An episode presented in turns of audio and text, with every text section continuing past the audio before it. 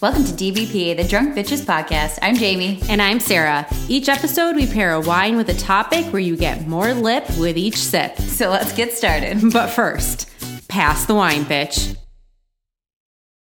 Welcome to episode two of DBP. Today, we are actually going to be tasting the Saldo wine from the Prisoner Wine Company and pairing this particular wine with the topic of what saldo means in the Latin word, which is here and there.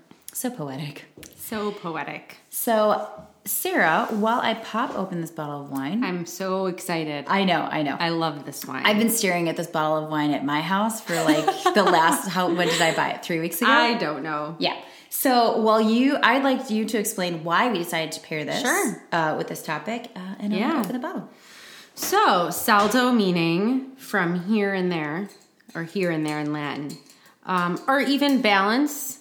I've Yeah. read that before.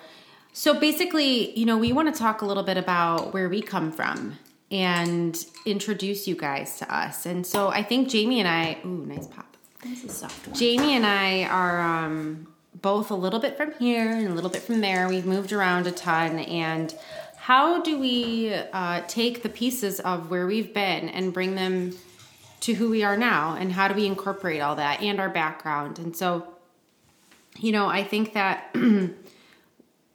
I think that that has become a crucial point. It's trying to be delicate. Jamie's trying to be delicate putting the wine out. I mean, don't be delicate. No. We're not delicate Not really. Yeah. We're not So- snowflakes. We're not snowflakes. Now you know what a snowflake is.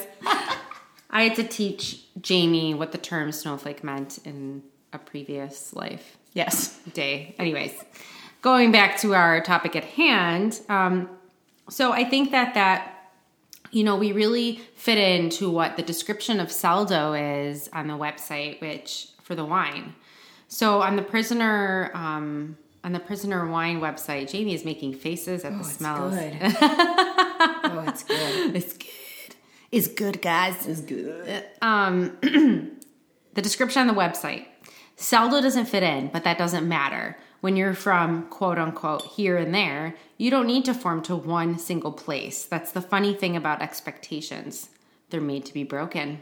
Mm-hmm. Ooh. I like it. So, I mean, I really do think that fits into our lives, you know, and I've definitely moved around a lot, and I know you have as well. Yeah. And I am, I can't rep, who I am isn't from one place or the other. Right. You, know, just I'm can't fit into one- You can't put like a No. What is it? A label. Square, a square peg into a round hole. Is that the? Is that the colloquial?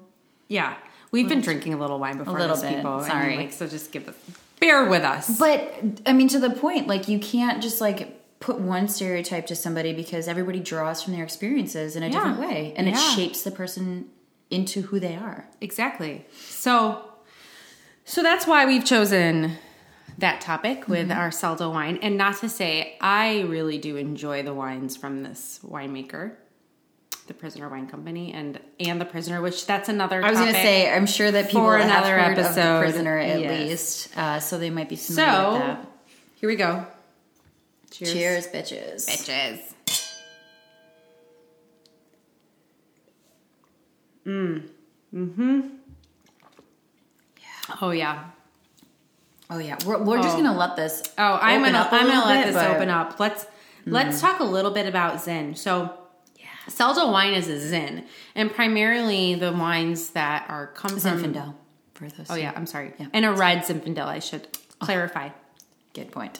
Red Zinfandel. So very very different than what you would see or think about with a white Zinfandel, which is usually sweet and light. Um, a red Zin is much different. So And we'll talk about that. yeah, a, di- a different episode. But Zinfandel and primarily the wines that come from the Prisoner Wine Company are Zinfandel. yep, that's pretty much it. And so usually it's from California. That's where you're going to find it. But Jamie, well, what where does it where's the origin from? And I Oh. have here we go. Okay, Go so so I- Zinfandel, as I learned, we had a Zinfandel tasting last week. Wanna say. Um, So we're drinking another one just for you guys here. Uh, And it's, on I mean, listeners. it's pretty delicious. oh my god, it's so good. Um, but so Zinfandel actually originated in Croatia, and I've been to Croatia. It was You my, did! my That was your honeymoon, honeymoon. and Yeah. we we did taste wine there, and it was pretty amazing. I couldn't pronounce any of the names though. maybe you drank one of these Zins? because guys, just listen. So it was originally it's the Okay, long one. Yeah. wait. So Jamie and I it's the short one first. Oh, we can't pronounce these. if we wanted So- to do them justice, so, So we found a resource that will help Yes. us pronounce. What's her them. name? I'm not sure on the first one. Okay. All right, so Zinfandel actually has different names depending on the country that it's it's being grown in. Uh, it's the, still the same grape; they're still identical in nature and DNA, but uh, different names. So originally, like way, way, way, way, way, way back Croatia. in Croatia, it was known as Tribidrag. Tribidrag. T R I B I D R A G. Yeah. But it is now presently known as by uh, Eloi, Elo, our female friend on Forvo.com. Crljenak Kaštelanski. Yeah, I don't got that one. Wait, but hold uh, on, hold on. Let, let's hear that again. Crljenak Kaštelanski. Kastelanski. Sirlienak? I, I think so. Kastelanski. Um, super interesting. If you looked at it, I guarantee many people would not know how to pronounce that. Um, but from Croatia, uh, this particular grape traveled to Italy, where it is known as Primitivo. And I have to say, at our favorite restaurant, Yes. um, in Milwaukee, one of my favorites is an, is a very good Italian restaurant with our favorite bartender. oh my gosh, Mike's the best. and he told us that Primitivo was in, and I was like, She didn't believe him. I was like She like like Sarah's mind was blown, especially blown, with that particular. I'm like, what? I'm sorry, what? Because for our listeners, I and I said this to Sarah earlier. I was like, if you had to pick a wine for Sarah, it's a Zin. it's hands A down a Zin. If you Because need you know to- why? Why? It's sweet and spicy all at once. It's all at once. It really is a good a good It's wine. It's pretty robust. It's like it's deep and robust and sweet and spicy. Yeah.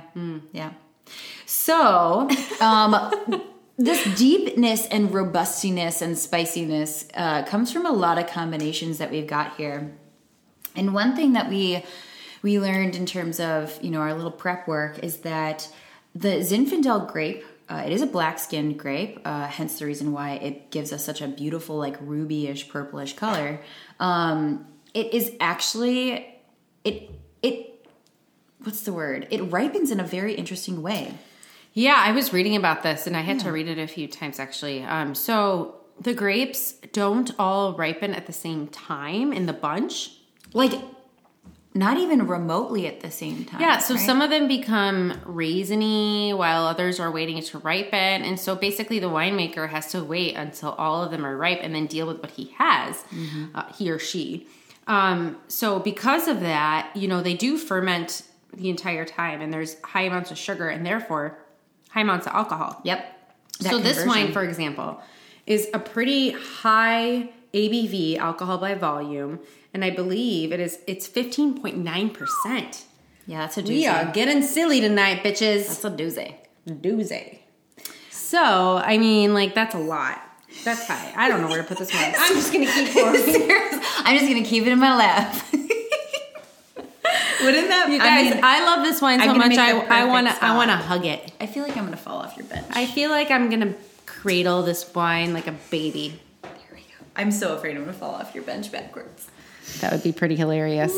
And if you do, I really hope that our listeners. I think can that we know doctors. and that I can see it. so, um, so anyways, that's Excuse me. that's that's the interesting thing about Zin is that it's you're usually going to get a high alcohol wine, which I mean, if you need yeah. more bang for your buck, Seriously, Go so for it. This this is anywhere between I think I saw like mm, twenty five to thirty dollars for this bottle of wine on average. oh, I got it on sale, lady. Of course you did. I got it on sale for twenty dollars. Shut up. which is pretty good. Um, but yeah, usually your Zin is going to be a h- higher alcohol content.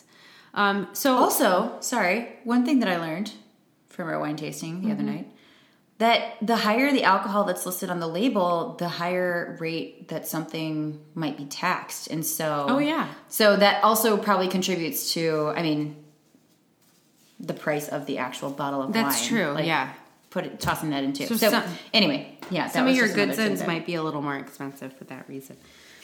Um, and usually zins are a lot of black fruits, a lot of, and you get that spice at the end, Mm-hmm. Yeah, you do.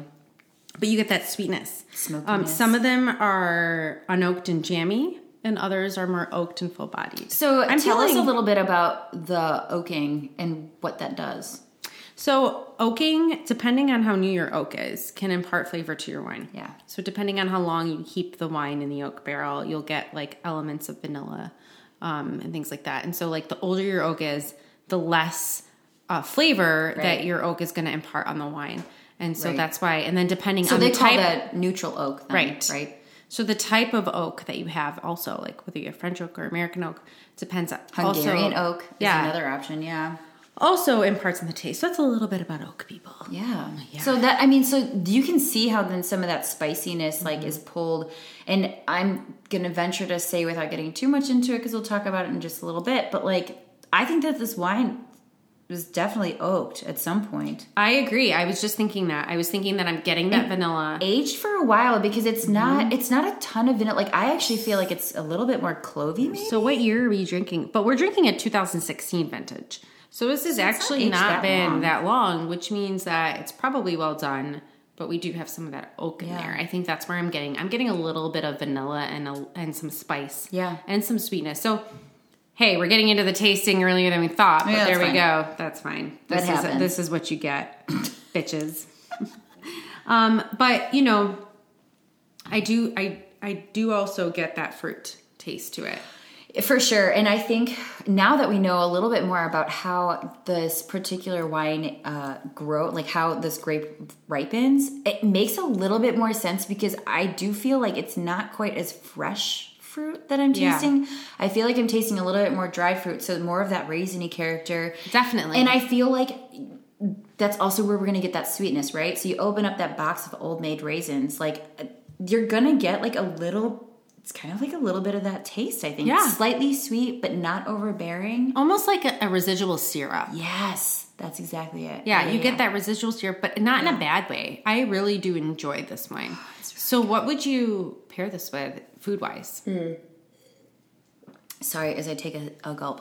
Um, so this wine could pair. First of all, you don't have to pair it with anything. Yeah. It's drinks It's- well by itself. It does. Um, but I think that it could actually pair really well with a lot of different foods because it's fruity. Because it has a, a you know, it's like probably medium tannins, um, eh, maybe medium, low to medium acidity. I do think it's going to pair well with a lot of different types of foods, especially some of those like heartier dishes, some things that are like tomato, perhaps the chili that's cooking right now.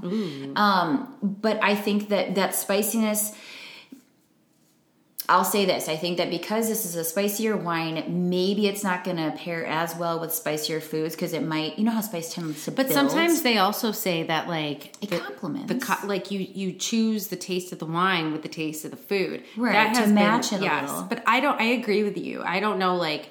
If I want to have this with something pretty spicy, like even Indian food, I'm not sure. But Oh, some, I don't think that I would pair this with Indian. But some people say that you should.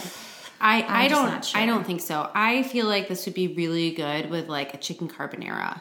yeah, Or like oh, I think um, a good. I mean, a good steak, like anything on the grill. I think something would with a little really good. bacon. Yes. I know. Or like I, I agree, like a tomato based stew. Yeah. Like I think that that would be really good. Like some like really good like French. Yeah, I think this could also cut well with like more like creamy pasta sauces yeah. too. Don't you? And that's think? where I get that carbonara, I think, from. Yeah. And so uh, recently we had a Zin tasting with our girlfriends. We, had did. It was a lot of fun. And I made uh, some filet Mm-hmm. um, that we sliced up with some uh, rosemary red skin potatoes. Oh my god, those were amazing. I seriously, they were like some of the best potatoes I've ever had in my life. It's the truffles. Also, you have to cook them in the oven. You you everyone dice them up. Rosemary, Cooking show with DBP. Yep, a little bit of olive oil. Put them in the oven. When's and your truffle salt go on? So that's the truffle salt. Oh, okay. Yeah. And then you keep that in there. Like you you want to take them out, don't. Like keep them in there until they're like crispy. That's Browned. the key. Like good brown. Like good browns, yeah. Like- so we had we had those and some Asparagus. filet and some no, it was green beans. And What? yeah, it was green beans. How Yeah. much wine did I drink? Um, but I do think that you know the, the the fillet and the potatoes and the zin really they all complemented each other pretty well. Yeah. Um, so, anyways, that's a little bit about food and wine pairing there. Uh, so, so there we go for that. Um, so moving on a little bit to our topic here. Yeah. So, Jamie, Yes. tell me where you know where have you been in life? Well, Well, well, let me uh, start from the beginning. Um, so I actually grew up outside of Chicago. okay. Lived the majority of my life there and then i studied oh my god i studied yeah i went to college i went to undergrad in st louis missouri What did you study, Jamie? marketing and entrepreneurship Oh, i loved it yeah. um yeah it was actually wonderful and i i, I gosh i love st louis a lot we have a lot Do of you? yeah Yeah. we have a lot of friends that still live down there f- close family friends that are down there it's Okay. great but i actually from i mean I'm, i've pretty much been stateside but I did study abroad in Australia, which I did mention on our first episode. Um, I love the fact that you use the word stateside. Oh, thank you. Stateside.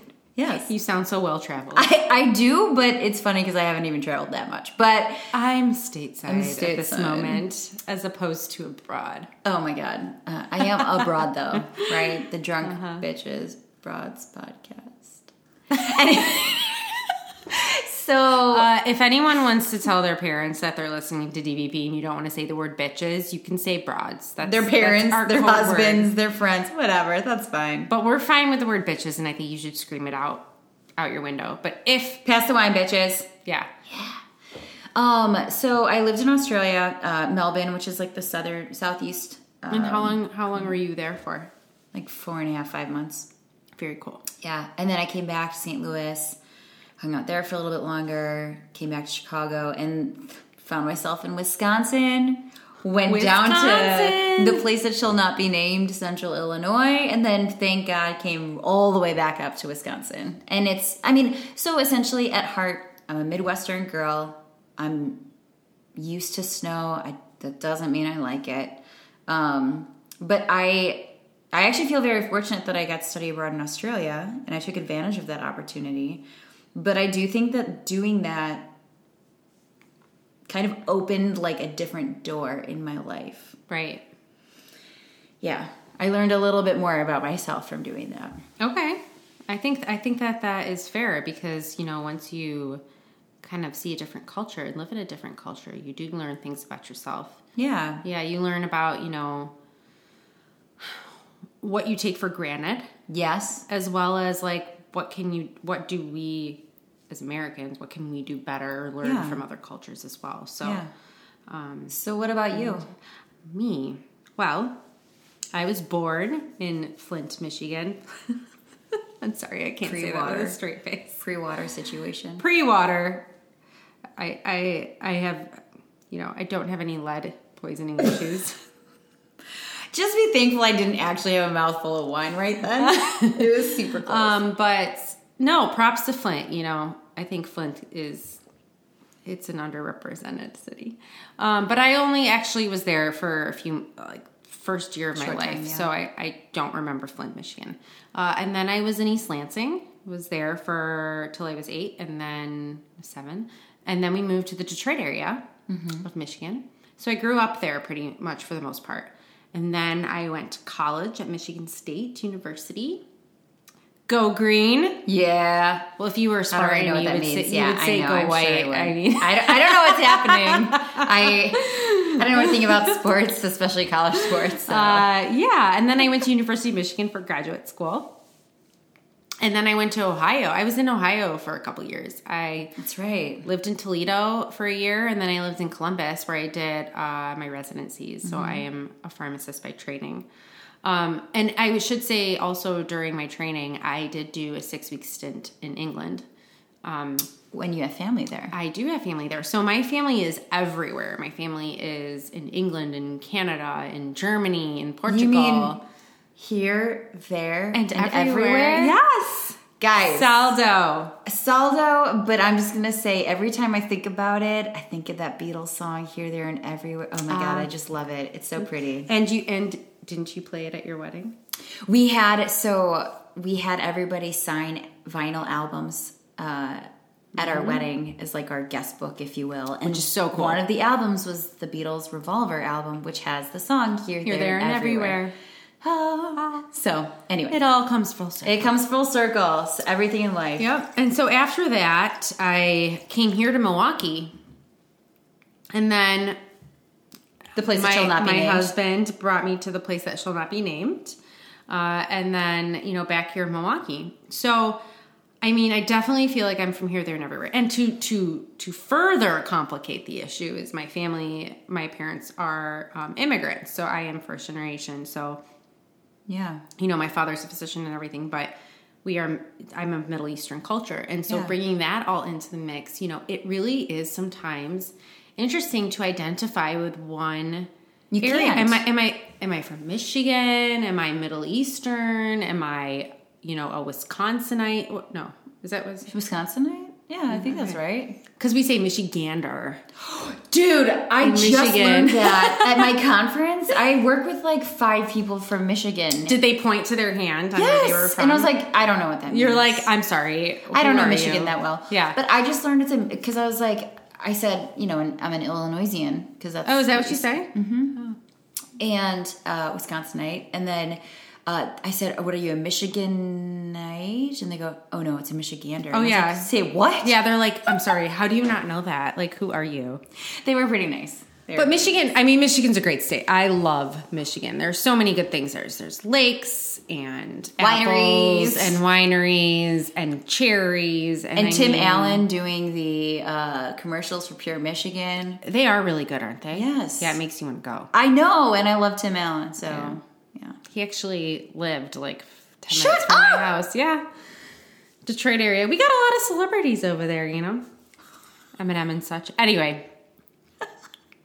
But me saying we, like I haven't lived in Michigan in several years, so I, I do feel like I. but you I- still associate yourself. I do. I associate myself You can't it. extract that part. No, but I don't associate myself with Ohio, and and I think that has a lot to do with the Michigan Ohio, you know, Oh sure, Yeah. the rivalry. Yeah, but the rivalry. still. But I mean, like I lived there, I know it, but it's different. I feel like being here now for several years in Milwaukee, Wisconsin. I didn't know anything about this place, I didn't either, and I was from like an hour and a half south. of here. right? And I was.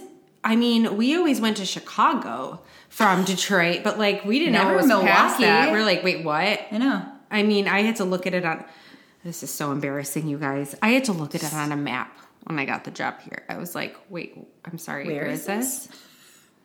But I will say it's all Midwest. It is. so we're primar- I'm primarily from the Midwest. But, you know, so what was new for you when you moved here? Like, I think I had some like different culture shock things. So, So- or not culture shock, but just like, You oh, know- huh, that's different. Yeah, you know, it's actually interesting. I was on the phone with one of my girlfriends earlier today, and we were kind of talking about, like, you know, at the point in time, like long distance relationships, if you will. And, um, you know, when I actually first came up and started spending a lot of time here prior to my moving here, I, I really didn't know many people. I, I was really unfamiliar with the city, and I was a little scared and nervous to just, like, kind of put myself out there. Yeah.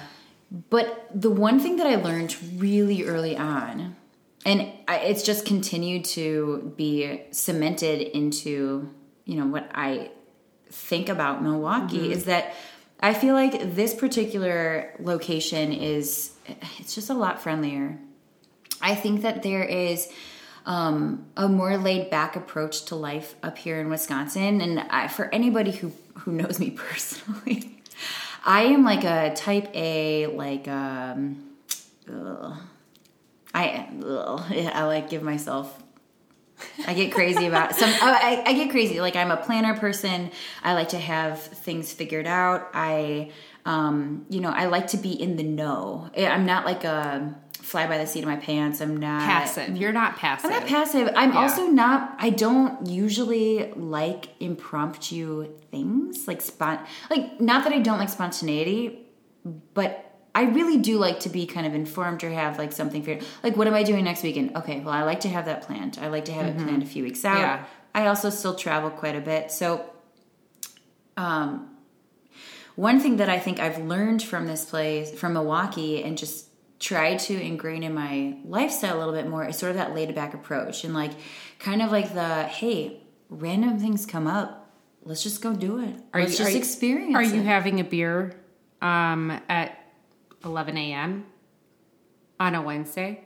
no, No, but you could. but I could. And no one would judge you here. That's Not here. No, they definitely would not. That's. I mean, I think so. Some of the things I agree with you. Some of the But things you live downtown too, so you were. I, feel did. like you were like more in the heart of it because I I've lived- always been in the burbs. Yeah, I lived downtown for four years in the third ward, um, and it's a, such a cool vibe. Mm-hmm. I feel like, you know, everyone here is so nice, and it's easy to make friends. I mean, I made more friends here than I did, I think, in college. Like, I Really? I mean, yeah, I made a lot of friends here. I still have everyone I met in college in my phone book.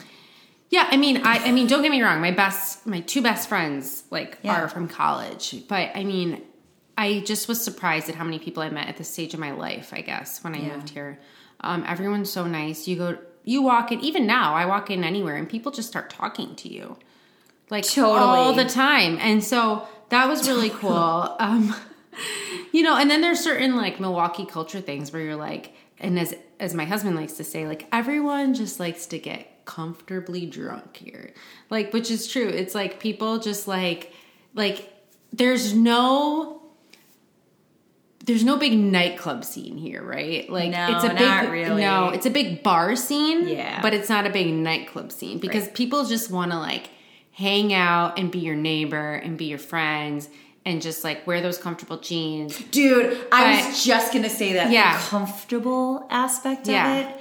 Like, I mean, going from Chicago proper, Yeah. like downtown Chicago, listen, I don't have the time or the energy or the money to go out and buy all those cute outfits and put on all of that makeup and do my hair. Guess what? My hair is going in a ponytail. Well, here's the thing. Some days I, I- enjoy that.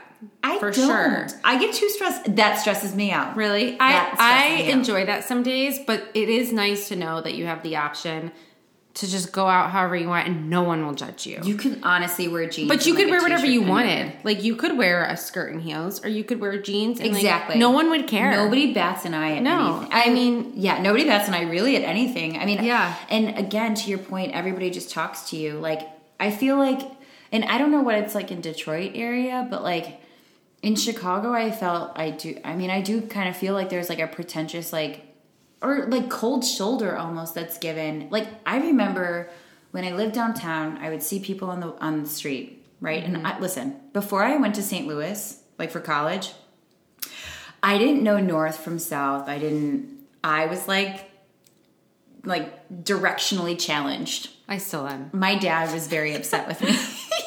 "How do you not know north from south?" I'm like, "I don't know, Dad." But St. Louis, for whatever reason, is where I learned how to, you know, figure out my map and like Right. get my bearings. Your map. My map. Mm, you love your map. I do. Um, we'll get you a map. I need a map, guys. I need a DBP map. We'll do it. Maybe Jamie will get me one. We'll do it. Okay. Oh, this could be fun. I have some ideas floating through my head. okay, so, but when I came back to Chicago, I was in the suburbs, but then I moved downtown. And I remember it took me a while to kind of get the streets right, you know, figure out the grid system in Chicago. But let me tell you, you could spot a tourist, a lost tourist, a mile away. It's, Yeah. I mean, it's like not a joke. And I, I, the amount of tension that grew between like two tourists together trying to figure out where the hell they were supposed to be going, uh, it was like uncomfortable to witness. Right. And so I remember like walking up to people and saying, I'm sorry, do you need help figuring out where to go? And it's like the number of people that walked past them in like the last like two minutes that like I was I could see them. It's amazing that not one other person stopped to like Yeah. offer help or that they didn't feel comfortable turning and saying, "Excuse me, do you mind like could you Yeah. help me figure out where I'm going?" That would never happen here in Right. Milwaukee. Like I- I, feel like if you you could stop anybody and they'd be like, "Oh yeah, you're gonna I go completely here." agree. That actually happened to me when I was in France. Sean and I were like super, super lost. We had our map out. Sean was like, "You're such a tourist. Oh my god!" Mm-hmm. Right. We had this huge map out, and this woman just comes up to me, and, she, and she's very French, and she's like, I'm so, "Do you need help finding somewhere?" And I was like, "Oh my god, yes, please." You're like, where am I? she this walked us. in France. She walked us to the block. I swear to God. And I was like trying to pay her. She goes, "Oh my god, no!" She's like the nicest woman. Same thing happened in Helsinki, Finland nicest woman this pregnant woman with like a two-year-old like pushing in a stroller she's like do you need help finding something and we're like yeah and she, we thought she was just going to point us she walked us straight up to like this thing in the rocks church in the rocks something like that hmm. Super nice i think that there are just these like huge cosmopolitan areas in the states i'm gonna venture to say it's mostly within the states that there's just sort of that unwelcoming nature Uh, London's like that. Is No, London no like that? offense to my my British cousins and my British family, but L- London is like that. It, it is can be very cold. Um, I do love it, but it, it can be. So, I mean, I guess the point is, is that you know you take these like pieces from all these, places little you've nuggets, been. yeah. You know, because I, I enjoy Chicago, but I see what you're saying about it. You know, it is different in that sense, and I love the city. Um, But you see sort of that like the differences, and you negative take, nature, and you're like, yeah. I'm gonna I'm gonna change that, and I'm gonna take this Right. from you know Milwaukee. But can you go with the flow in a big city? You can. Why? Because you have been in Chicago and you know how that goes. You know, Yeah. and you're you're used to it, and you're and I mean, I think we both enjoy that city aspect, I think yeah, you're right. but. I do. You know, and the theater and the shopping and The you know, accessibility the to, like, accessibility and so the much. people and the cultures. However, we want that small town feel that we get here with like everyone being friendly and it's Yeah. walkable and everyone has their dog out and like you know Sunday afternoons are so chill um and all that stuff. So you know, so some of the things that I think about Milwaukee when I first moved here that I thought were interesting. Um the whole Bloody Mary and beer chaser. So my sister-in-law my sister-in-law, my brother and sister-in-law came here a few weeks ago to bloodies? visit. They went out to brunch when I was at work, and um, they got bloodies, and they, you know, in perfect Milwaukee style, they gave her a little beer chaser, and she was like, "What is this?" And she's like, "I'm It's sorry, a baby beer. what is this for me? And he's like, Oh, you're in Milwaukee. Like you get a side beer with your Bloody Mary. And she was like, Oh, okay. And I Where did they go? uh, they went to the um, St. Paul's Fish Market in the public Oh, market. okay, okay. Yeah, and so like I just think that's funny because like right now that's just like normal, but like I get it because when I first moved here, I was like, what? And the other thing that really like there's a few things that threw me for a loop here. One, when I was in spin class one day, and the instructor was like, "Oh well, you know, if you guys need a bubbler, it's right outside the the, Oh, the studio." And I'm like, Say what? "What the hell is a bubbler?" You're like, I don't need bubbles. I don't need like a bubble fountain. And everyone's like, "Oh, okay." And I'm like, "Am I going crazy? Like, what is a bubbler? It's a fountain. it's a water. It's a, It's a it's water drinking- fountain. It's a drinking It's a fountain. drinking fountain, people. Why don't you just call it a drinking fountain? So I had never actually heard it used no in bubbles. regular. No, there's not. I had never used it in like regular terms until I was in the restroom at the Milwaukee airport, like two weeks ago. I've heard. I Have you heard Time Machine? what? Wait, have you not heard this? No. Okay, everyone, I'm about to blow your mind who's not from Milwaukee Wait. What's? or Wisconsin. So, a time machine is an ATM. Okay. Shut up! you have to be kidding. No. So the first, ba- like one of the first, one of the first banks here was Time, T Y M E, and so Stop they it. used to call the the bank, the ATM, the time machine.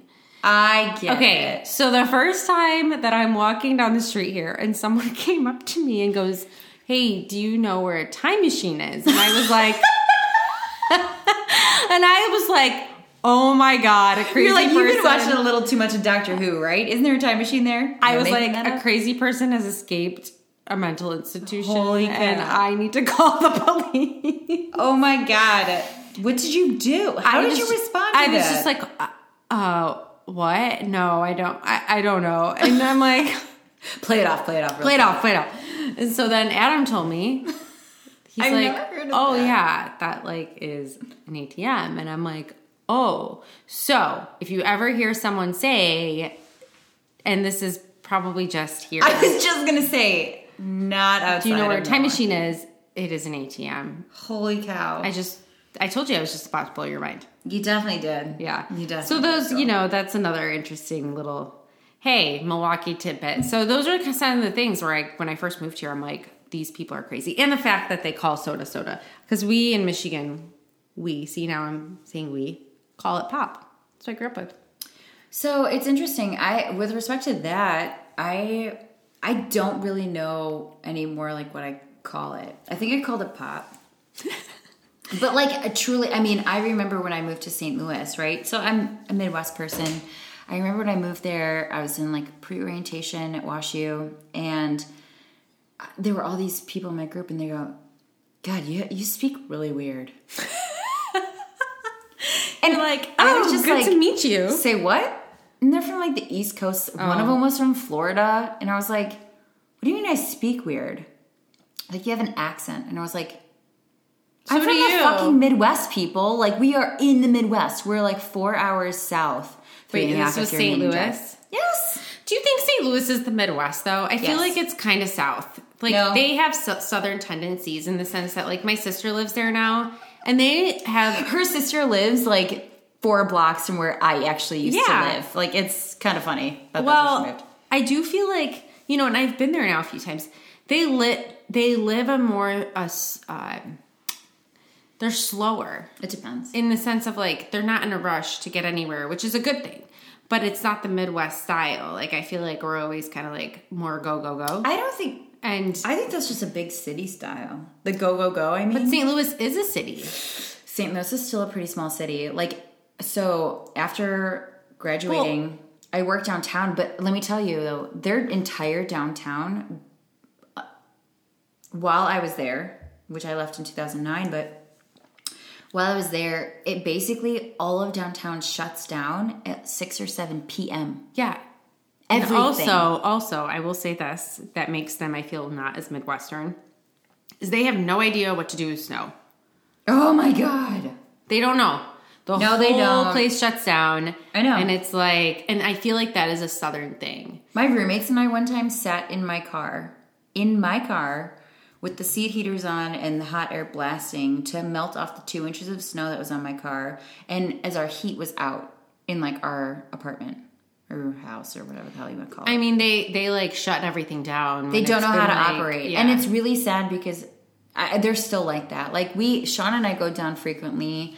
Um, my sister in law lives down there with her family, and you know we love to go spend time with them. And that's just one thing that you know we expect. We were just down for this past Christmas, and lo and behold, it's like it snowed like the two days that we were down for And Christmas. to do. And it was it was actually kind of nice for me because I was like, oh, it's actually a white Christmas. This is really cute. Yeah. But then I was like, oh, but nobody knows how to drive, Yeah. and they don't plow the streets because they don't have as many snow plows as they need, and whatever. I mean, I don't know that I would call it South like Southern living though. I still think that it's pretty Midwest, but I also think that living like going to WashU, like I do think there's more of a bubble that, and I do. I'm just gonna say this. I grew up very naive. I um I, I didn't realize things that were happening in my high school, like, you know, on the other side of the bathroom stall, if you will. I Oh. like you know, I there was what was, was happening on the other side of the no, bathroom? I well. I know. So I know for a fact that like my brother, again, he's four years older. He, when he was in high school, all the bathroom stalls were like halvesies, okay. and no, I'm sorry, they were full length, and then they cut them to halvesies because too many people were smoking Ah. in the bathroom stalls. But then you could see what everyone else was doing. Well, so the deterrent by cutting the stalls in half were that you could see everything, which is good and bad. Right. I was just gonna say It's a double-edged sword.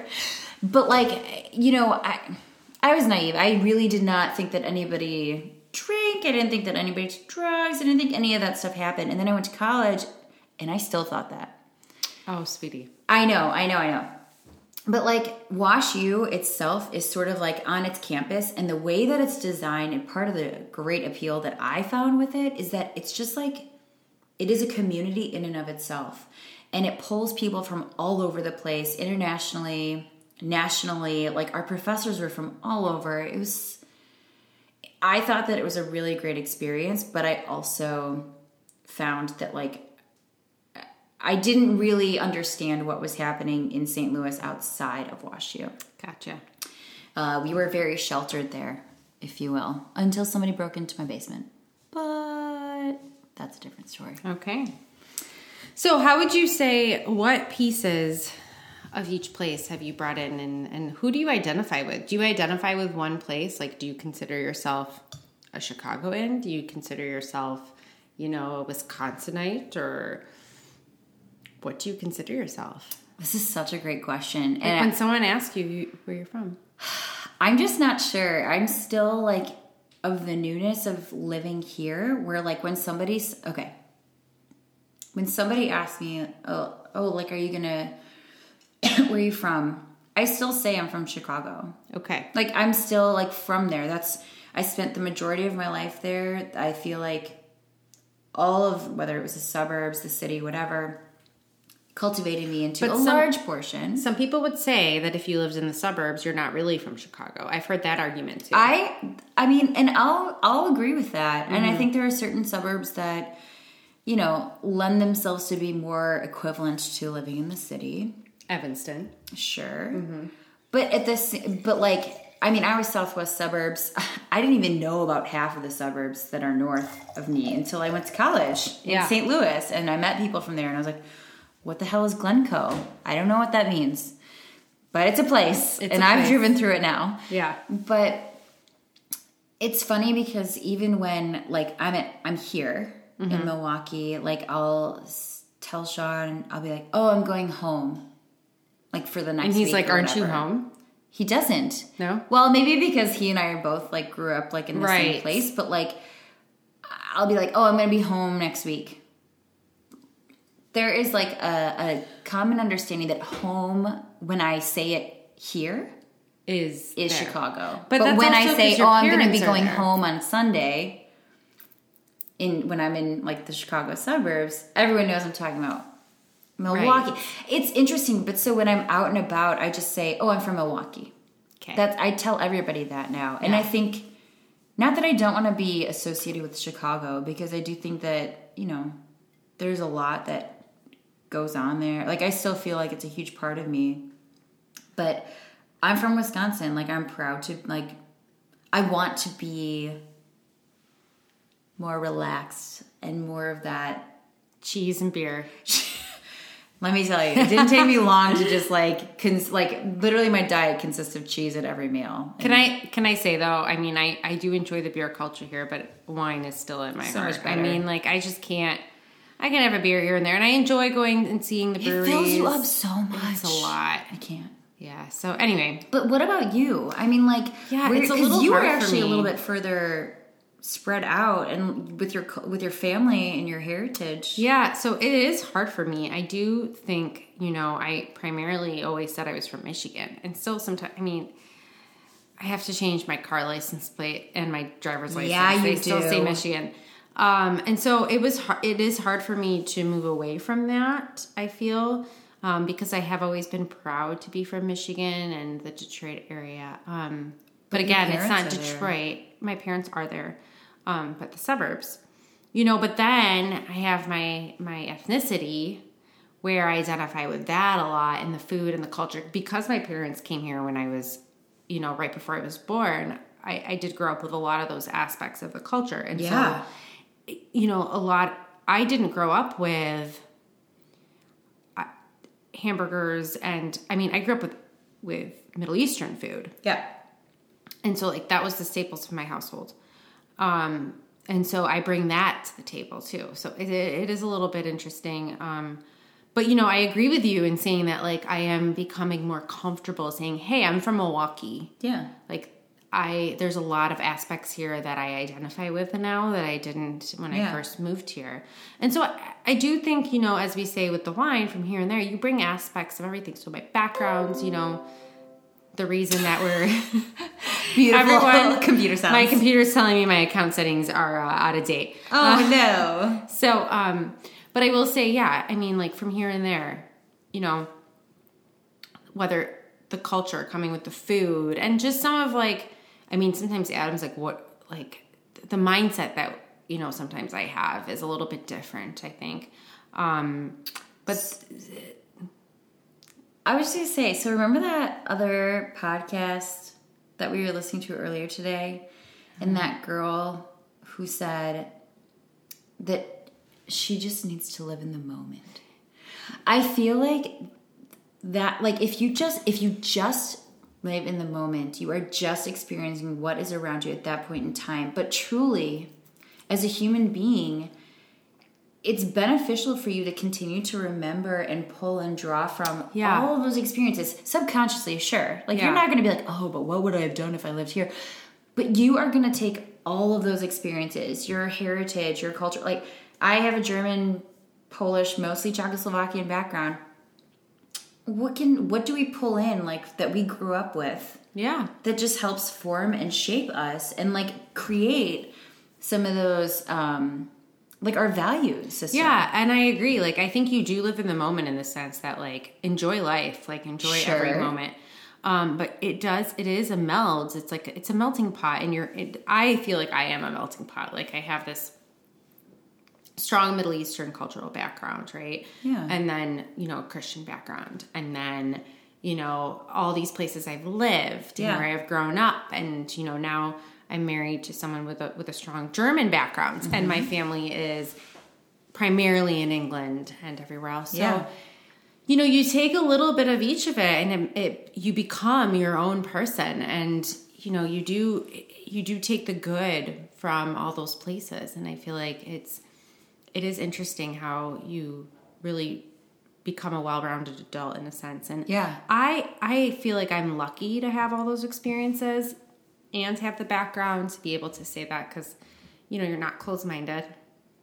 And you know i i think i have encountered times where people have been closed-minded towards me and you know and just like where you from and all these things and trying to explain it all and it gets complicated. But i mean i enjoy it and yeah i i say now i'm from milwaukee and it's become more permanent now that i'm a homeowner oh yeah that's true change your I ID feel like it does. It's like, license. uh oh, game changer, homeowner, aka living here for real now, as opposed to being a rental, a renter for, you know, I rented here for four years. Um, but yeah, so so I think with everybody and all our listeners, as as you move through life, like take those pieces, take take a little bit, and as as much as you travel too, like I've traveled so many places, and you take a piece from all those yeah those um, but sites. You definitely do, and I think too. I mean, just given with given, I, first of all, I think that you, you know you described yourself as a melting pot. I think that a lot of that resonates with probably a large majority of the population. Right.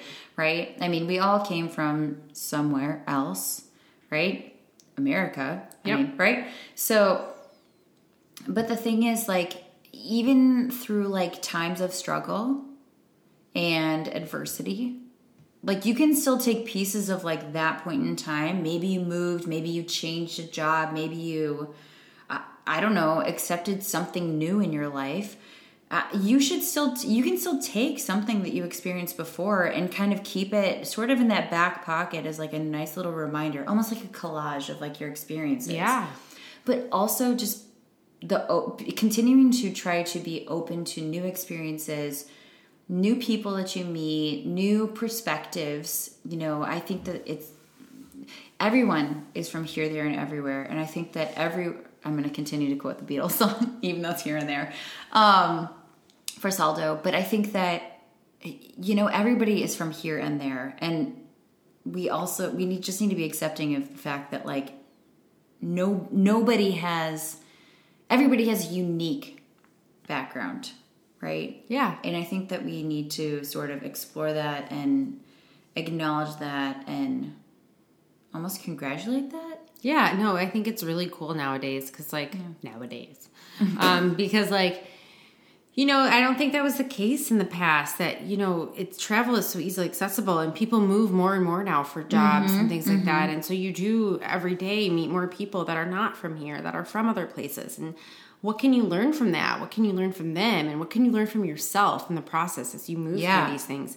in these places. Like I know I have to stand on your own two feet and to like to be open to another community that you didn't grow up in. Yeah. Um, to be open to another way of life and another, you know, another people. I think Learning your new limits. and Yeah, learning the highs and lows. Yeah. I encourage all you young people out there and old to go and live somewhere for a few months and you know somewhere you've always wanted to go and experience it or just like the map going back to the map dart it To the map. dart take a dart throw it on the map where do you want to go for a few weeks and learn from those people and what you know what can you take away from that so Yeah.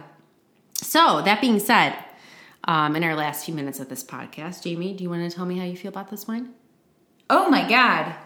Uh, well, I really like this wine. I think we've we've done a good number on the bottle. Ah, you itself. guys. You have no idea how much we've drank out of this bottle in the past uh, 51 minutes, but It's it is pretty good. it's a pretty good portion. Pretty good. Mm-hmm. Um, no, so this wine, I do think it's uh, it's a good smokiness. Oh, that so went Mm-hmm. at the very beginning of the episode, I was like, Mm. yes. I was making faces because there's just smell is like unbelievable. There's like the undertones of like the red fruits. It's so smooth. I have to say, it is very smooth. It still has some tannins, but again, I at think that end. yeah, but I think that it's like a it's a well balanced Yeah. saldo balance, right? Right. It's a well balanced wine. Um, you kind of get again, as you've said a few times today, like the sweetness, the robustness of it, the fruitiness, the smokiness. It sort of like covers all of the perspectives and all of the different uh, the different dimensions of a wine, if you will. Dimensions. That could just be the alcohol talking, but um, so I would give this. I mean, I think this is like a winner of a wine, and I'm glad that you suggested that we drink. What do you think of the episode. bottle? So the bottle, uh, Interesting, right? Hey, it looks like someone like typed it. it's like one of those label makers. Yeah. Mm-hmm. a black label, or I'm sorry, not black label, not Johnnie Walker. Uh, it's a, burgundy label, colored label, or Bordeaux colored And it just label. says Saldo. and just says Saldo in white letters. Creative Uh, people over at super Prisoner Wine. basic. It obviously on the wall of wines, like in the aisle. It like, does that would stick eye. out because it, looks. It doesn't have the big white wine Yeah. label around the the whole portion of the bottle. So you just like say what? Like is this missing a label? So you could easily be drawn to grab that and take a look at it. In this case, simple is, The is only thing better. It doesn't have a lot of information on the back of the label. And I personally, if I'm gonna find a label that is super simple, I want to see a little bit more It does have a website though, saldowine.com. Yeah, but I don't typically in grocery stores my phone has been jacked up and it doesn't have service. so I don't have the opportunity to look it up like while I'm shopping. Jamie's not technologically savvy like that. Dude, the last three days my phone has told me no service, no fewer than five times. Ah. And I'm like, So I I, do want to say this. It's also from Rutherford. Ruth. oh my god, yes. Why can't I speak, this. people? It's probably because I've drank like most Is it of this bottle. Rutherford or Rutherford? I'm gonna find out when I go to Napa this year. Rutherford or Rutherford, California, whatever, is a part of Napa. Um, and what they say about this this area is that the unique soil in the Rutherford slash Rutherford area was once a riverbed. Um, and so it produces wine that they call has a Rutherford dust. Yes. Which means that fruit and herb flavors are tinged with a mysterious and almost spicy element. Damn! Those marketers, they know what the hell they're doing. I need some of that dust in They've it. got a job for a reason. I know. So No. I mean, I agree. I do think that it has like the spicy element, and you Oh, do get great. the fruit. Do you get any herb? I don't know if it's just because like the power of like suggestion or what. I still feel more. I get a little bit. I feel more smoky, I more get a little vanilla bit. undertones. What is the what does the winemaker say about this wine? I, I do you want me to tell you or I don't know. Oh, it, this from Chrissy. it says it's a dark ruby Oh, color yeah, yeah. and it has bold aromas of black licorice. Hmm. I don't know if I get that. So I, I get the black pepper, yes, I do too. cherry, and baking Yep. spice. I get that. Um, it's rich, full, and scintillating. I definitely get that, and that the palate is mouthwatering and smooth with a hint of chocolate. Yeah, I could see like a dark cocoa. Like yeah, a, and like I will say 80% mouthwatering because my mouth is like literally watering. Yeah, but again, those tannins like balance it out. I mean, it's like it's watering, but you still feel like a little grippiness of a tannin. Well, they say here the finish is voluptuous with soft, velvety tannins. Um, I don't know how. s- There's they're I don't know if they're they're not overpowering. They're not in your face, but I still think that they're there. Like I just drank. I took a sip like what 30, 40 seconds ago. I still feel the tannins in my mouth. I Are do. you tingling? I'm very. It's very dry. Are you tingly? Am I tingly? I don't know. okay. My brain goes somewhere totally different. Ah, when you sorry, say I was so- not going there. I was talking about Um, your. anyway. Anyway, Um. ladies. So I, you know what? I like this quote from the winemaker Chrissy Wittmann. So she says, "Everyone brings something unique to the table, but at the end of the day, passion for our wines brings us together." And I think that we could kind of take that and translate it into our normal lives. I mean, I think that well, I think you and I have a great connection, and I think that we bring a lot of different things to the table and to the glass and to the podcast. Bitches. But again, like there is a passion. Everybody should have a passion for living, and I think that this, you know, can again translate. Just remembering that everybody has a different experience and something else to contribute uh, to what you're what you're doing in Yeah. life in general. Most So- definitely. Wonderful. Thanks everyone for listening uh, to our second podcast with Saldo, uh, the prisoner wine. If you um, want to see what we rated the wine with our DBP rating, please come visit us at our website www.dbcheer d- uh, www.dbpcheers.com. Um, if you have any comments, please email us at dbpcheers at gmail.com or please visit our Facebook site Or Instagram. Oh, ladies, I have had, ladies and gentlemen, We've I've had a fair amount of wine bit of today. wine, fair amount. So, as we can say, we will close out episode two and Thanks good. for listening. Pass the wine. Pass the wine.